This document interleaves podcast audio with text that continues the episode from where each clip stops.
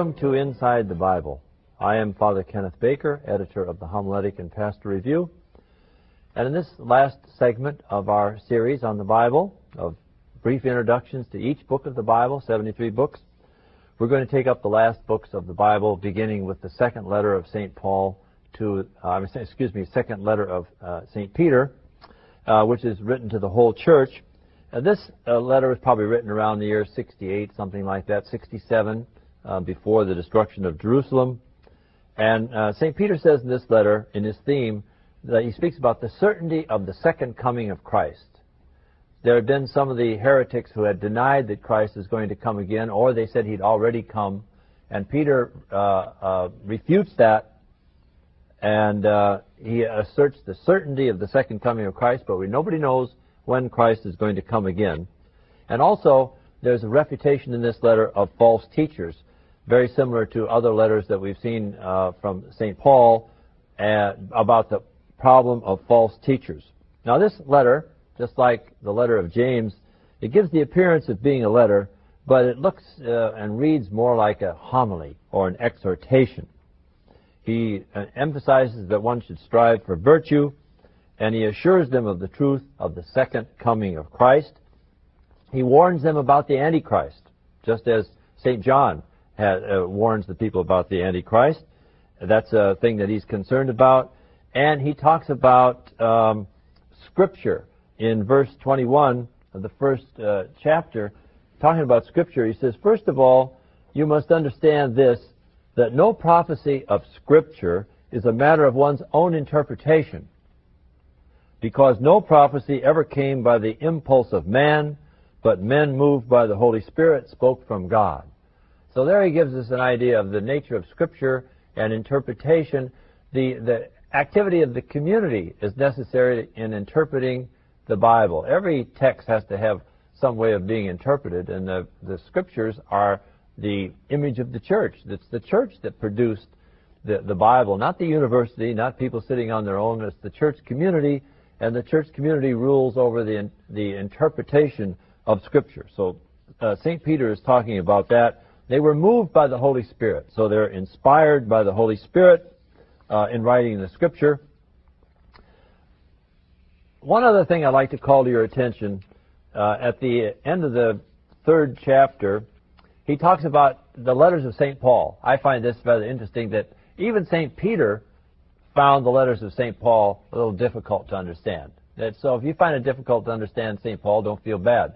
The, the first pope had that same problem too. Listen to what he says here in um, towards the end of the of the letter, verse 15. So also he says, our beloved brother Paul wrote to you according to the wisdom given him, speaking of this as he does in all his letters. That is about the second coming of Christ.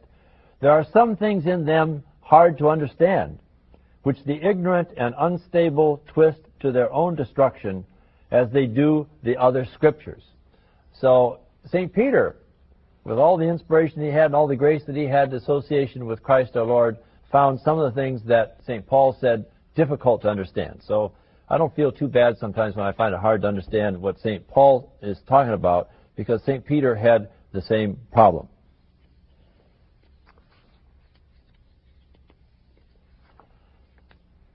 Now we have in the Catholic epistles, that is, they're directed to the whole church, three letters from St. John, the evangelist, the first one is the most important, where he defines God as love. This is uh, probably written around the same time as the Gospel. If the Gospel was written around 90, then this letter was written around the same time. The, the theology, the words are very similar to the Gospel. He talks about good and evil, light, the light and darkness, about the Word of God, about the power of the Holy Spirit, the Paraclete, things like that. And uh, the theme of this letter is that everyone who believes that Jesus is the Son of God, by that very fact, possesses eternal life within himself. And as a consequence, he must avoid all sin and errors spread by antichrists. Now, the antichrist that they're talking about here uh, in, uh, in a couple of the letters of St. John and also in St. Peter mean all those who are opposed to Christ. Some interpret this to mean that there's going to be a particular one, like the sin, the man of sin, the man of lawlessness who appears before the second coming of Christ. But the, all of those, he kind of lumps, lumps them all together. All of those who are opposed to Christ in one way or another are antichrists in the thinking of St. John. He defines God as good and as just, and he's famous in the fourth chapter for giving the definition of God as love. And he says, God is love, and uh, it, it, those who love are in God, and God is in them because God is love. He also says God is light, God is just, He's infinite goodness, and Christian life is communion with the Father and the Son. The Father and the Son are light and truth and life. So this sounds very much like his gospel according to St. John, and uh, it, a, it kind of reflects the same thing. The first, uh, the opening part of the letter of St. John is a little bit like the prologue. In the beginning was the Word, and the Word was with God, and the Word was God. The prologue to St. John's Gospel is very similar in the opening of the first letter of St. John. Here, however, not only does he stress the divinity of Christ, but he also stresses the humanity of Christ, Christ in a very strong way. So he says basically that Christian faith, which is rooted in love, overcomes the world and conquers the evil one who is the master of the world. So since God is love, then, in conclusion on this letter, and we are united to him and he made us for himself, our pur- purpose for existence is love. So since we're destined for God and God is love, our purpose for existence is love. It's a very beautiful message, kind of summarizing the whole gospel in the first letter of St. John. There are two other letters of St. John, the second letter and the third letter, brief letters. The second letter, the second letter of St. John is the shortest book in the New, if you want to call it a book, it's only 13 verses.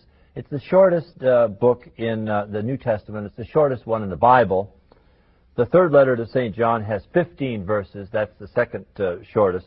These are two brief, really letters. They're not homilies, they're letters. The first one has to do again with false teaching. In a very short space of time, he, he uh, comes around to the idea of opposing the heretics and uh, to be faithful to the tradition that's been handed on in the church. And he had, so he encourages his people to, and the leaders of the church to oppose uh, errors and to oppose heresy because they are responsible for handing on the tradition of the church. In his third letter, uh, which is very brief, also only 15 verses, it's kind of like um, a letter about hospitality. It seems in this community that he's writing to, there's a gentleman there who's not been very hospitable in receiving the envoys that St. Paul has sent. He's turned them out. He's not been hospitable. So the theme of the third letter of St. John, 15 verses, is that all Christians should live the truth of the Christian faith, do good to all, and especially offer hospitality to the brethren. So hospitality is kind of like the one word to summarize the key of the third letter of St. John. And in this letter of 15 verses, seven times uh, he mentions emphasis on the truth of the gospel. This dominates the whole letter, the truth of the gospel. And because of that, we are united, we're one, and Christians should greet one another with uh, joy and love and hospitality. The next to last letter in the Bible is by St. Jude. And uh, let's see, you notice Jude is the kind of the patron of, of difficult cases or hopeless cases. And he's listed as uh, being a brother of James, and since James was a cousin of Jesus, this means that Jude also then was a relative of Jesus. The letter was probably written around the year 70. We don't know exactly when it was written, but it's a very short letter of uh, 25 verses also. The theme of the letter of St. Jude is an ex- exhortation to fidelity to the unchangeable deposit of faith from the apostles in spite of the enticements of false teachers. I would like you to note uh, how much this comes back again and again in these letters from the apostles in the first century of the truth of the gospel and to oppose and to refute and to resist heretics and those who are distorting the, the gospel. In one place, uh, it's either St. John or St. Paul says, don't even greet them. Don't have anything to do with these heretics because they're distorting the faith, the true faith of Christ that we have received, and this deposit must be handed on from one generation to the other. So he gives examples in the history of the Bible of people who were punished because of their disobedience and their lack of fidelity to the true teaching of the gospel. And uh, so, in rather, uh, St. Jude reminds his audience in strong terms that God punishes those who violate his law. We've seen that over and over again in the story of the Bible. And he offers some examples from the Old Testament, namely Cain, what happened to Cain, Sodom and Gomorrah, the Egyptians, Balaam, the false prophet over uh, in uh, among the Moabites uh, on the other side of the river, and uh, it mentions many others in the book of Numbers of these people who violated the law of God and how severely they were punished by God because of that. And then he concludes with a beautiful doxology in the, uh, the excuse me the last part, last two verses of the letter, where he says, "Now, this is a, this is a kind of like a beautiful prayer. Now to the one who can keep you from falling." and set you in the presence of his glory, jubilant and above reproach. To the only God our Savior be glory and majesty, power and authority through Jesus Christ our Lord, before all time, now and forevermore. Amen. So you can see it has a strong uh, doctrinal and moral uh, uh, sense, this letter, emphasizing the absolute transcendence of God, Almighty God.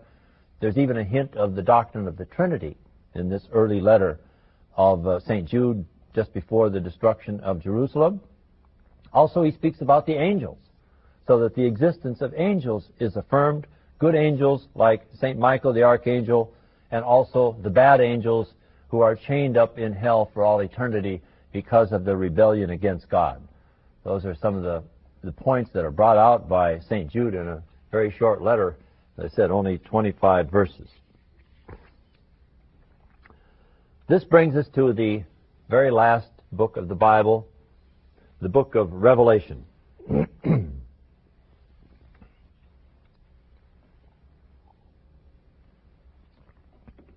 Some people think that the book of Revelation is the most difficult, the most difficult of all the books of the Bible to interpret because of the type of language that's there. It's called the book of Revelation. It's also called uh, in a Greek word apocalypse. Now we're all familiar with both of those words. Those of you who have older Bibles, if you have older Bibles, uh, you, it'll be called the Apocalypse. Some of the more recent Bibles, the last 20 or 30 years, call this last book Revelation. Revelation is the English translation of the word apocalypse. So they both mean the same thing. Usually now the book is, is cited as the book of Revelation rather than the apocalypse. Because you have a series of visions of St. John the Apostle. The author of the book of Revelation is the same man who wrote the Gospel according to St. John and also the three letters of St. John. The, the language is very similar the thinking is similar also. But this is what's known as apocalyptic literature, which means uh, that there, there's kind of wild imagery is used of things from heaven, uh, uh, describing things on earth through symbolic language. There's also a certain amount of prediction of things that are going to happen in the future in using symbolic language. And every, almost everything in this book is symbolic all the, the material things mentioned stand for something else. It's material things that stand for spiritual ideas. Basically, the book describes the war, it's war, between God and Satan for the souls of men. So this is the struggle. And this book also, like the book of Daniel and the book of Hebrews and Maccabees, is a, a book of encouragement for people who are being persecuted. Because we know that this book was written either in the year 68 or around the year 90, 95 when the Christians in Rome were being terribly persecuted and crucified and put to death and burned to death. And so this is a letter of encouragement, but it's written in language that the Roman Gentiles, the pagans, could not understand. If they got a hold of this copy, a copy of this book, of Revelation, a Christian book, and they read it, they could never understand what it's all about because of the symbolic language and because of the use of the Old Testament. There are certain books in the Old Testament that have this apocalyptic type of language in them, especially Ezekiel. Think about Ezekiel talking about the four living animals, the four living creatures before God. They have heads with four sides to them. One side is uh, an image of a lion. The other side is an image of a of an eagle. The other is, of a of a of a man and then of an ox. Traditionally, the, these four uh, images we use them for the Gospels. Matthew is is the man. Mark is the lion. Luke is the ox, and uh, and uh, St. John is the eagle. So when you see this in Christian art, you see these these images. They stand. That's what they stand for. They stand for the the four evangelists. So you have all this symbolism in there. It's it's about the war between God and Satan for the souls of men. It has to do with salvation. Now Satan has an awful lot of power. He's very active in the book of Revelation. So Satan and his human agents, who are described as a dragon, the two beasts, the false prophets, they persecute and they kill those who believe in Christ, but Christ is God and is armed with divine power. So they're describing the Roman Empire with all of with Satan and his human instruments that are putting Christians to death for their faith. This is a way of talking about the Roman Empire. However, Christ conquers and binds Satan in the book of Revelation, but he permits him to tempt Christians until the second coming of Christ and the end of the world as we now know it. And this is very mysterious to us. And since God has such power over the devil, why does he allow him to tempt people the way he does? There's really no there's no clear answer to that anyway. It's it's part of the of our faith and the mystery. We know that, that, that this happens, that there is temptation, but God is in charge of His world, and uh, this, Satan is allowed to do a certain number of things, but he cannot force anybody's free will to commit sin. They have to freely go along with him if they want to. But in the book of Revelation, from beginning to end, it's certain that Satan will be defeated God will triumph, and the faithful ones will enter into his kingdom. Now, as I said, almost everything in the book of Revelation is symbolic. I'm going to give you some of the examples. Right at the beginning, he talks about the seven lampstands with uh, this, this man in brilliant white and gold standing in the middle. The seven lampstands stand for the seven churches that he's going to write these letters to, and the one in the middle is Christ our Lord. It indicates his presence in the church, just right, right at the beginning. He talks about stars, colors, seals, trumpets, the bowls of wrath, colored horses. Uh, the, the, white horse stands for uh, goodness. Red horse stands for, for war. There's uh, the green horse stands for death. The black one stands for death. The green horse stands for corruption. There is a, a way of interpreting a lot of these symbols that are there. Numbers, like the number of the uh, uh of, of the Antichrist is 666. Then you have these animals with ten heads and seven horns, with eyes inside and out. It's just about impossible to imagine these things they're, they're, because their ideas are expressed. And these animals with the the the the, uh, the heads, the ten heads and the seven horns, he's talking about various kingdoms of that time. And, uh, the seven horns probably refer to the, the seven hills of Rome. Uh, they're, various allusions to things connected with the Greeks and the Rome, Romans and the Assyrians and the Babylonians who have oppressed the uh, Jewish people over the centuries. So as the story progresses in the book of Revelation, you have a series of visions. And many of the statements have to do with future events. The apocalypse also means uh, hidden. It's something that's hidden, uh, it's covered over.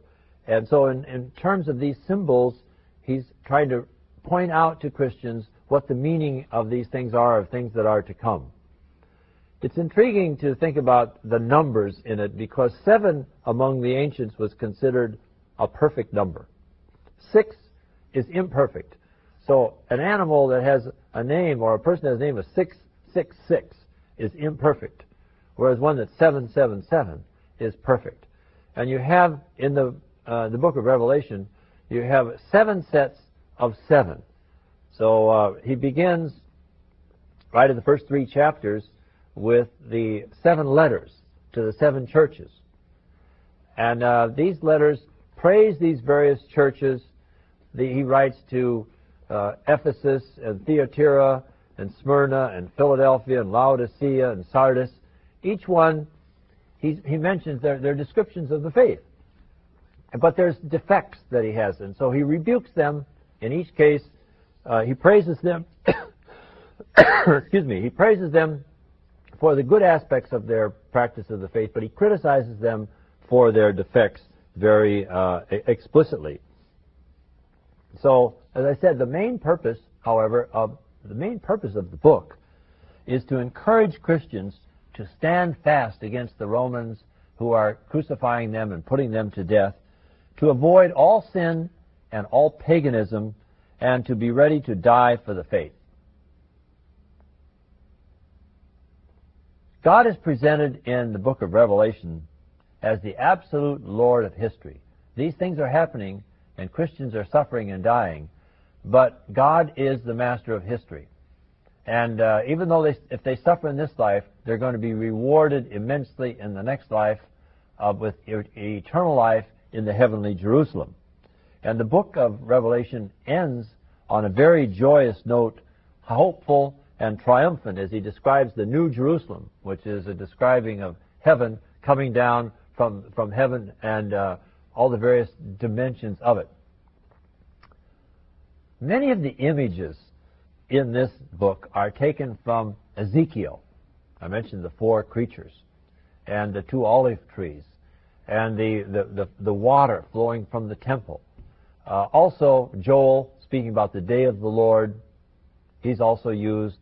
Daniel, about the Son of Man coming on the clouds of heaven, and the various images and visions that Daniel had.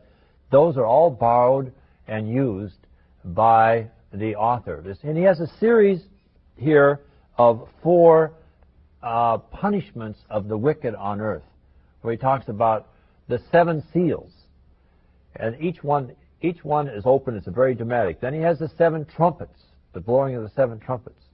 There's seven signs one after another. There's seven bowls of wrath uh, poured out on the oceans and on the streams and on the mountains and the green grass and all of that. These are it's a kind of a progression of God punishing his, the, the people for their sinfulness and their rejection of God, but not all at once. He, he gives them an opportunity to uh, repent of their sins. Finally, when you get around to chapters 17 to 20, in the book of Revelation, you have a description of the fall of Babylon. Babylon is uh, the code word for Rome. So there's a very graphic description here of the of the destruction of Rome, which is going to happen to Rome, which does eventually happen to Rome as it's overrun by the barbarians in the fifth century. This is predicted in the book of uh, Revelations, which was written around the year 90 AD, and within 400 years, this is what actually happened to Rome of being destroyed. The final two chapters are this description of the heavenly Jerusalem, as I said, coming down from heaven. It's gold and crystal and has all kinds of jewels and so forth. It mentions that, that the, the Lord's presence gives light uh, in this in this new kingdom. There's no need for uh, sun and moon and stars and things like that because the Lord is the light of uh, of the new Jerusalem. So it's a, it's a magnificent book of prophecy, but one has to be careful in interpreting it, in applying it to political situations, let's say at the present time, as some Christians tend to do. They were some Christians uh, will see uh, in the the uh, the ten heads that it has in the past has been like the, the common market in Europe and things like that. There's no real justification for that. But there's a great sense of the majesty and transcendence of God. He describes the four living creatures as falling down in adoration of the Lord, which is the attitude that we should have when he says, Holy, holy, holy is the Lord God Almighty, who was and who is and who is to come. Worthy art thou, O Lord our God, to receive glory and honor and power, for thou didst create all things, and by thy will they existed and they were created.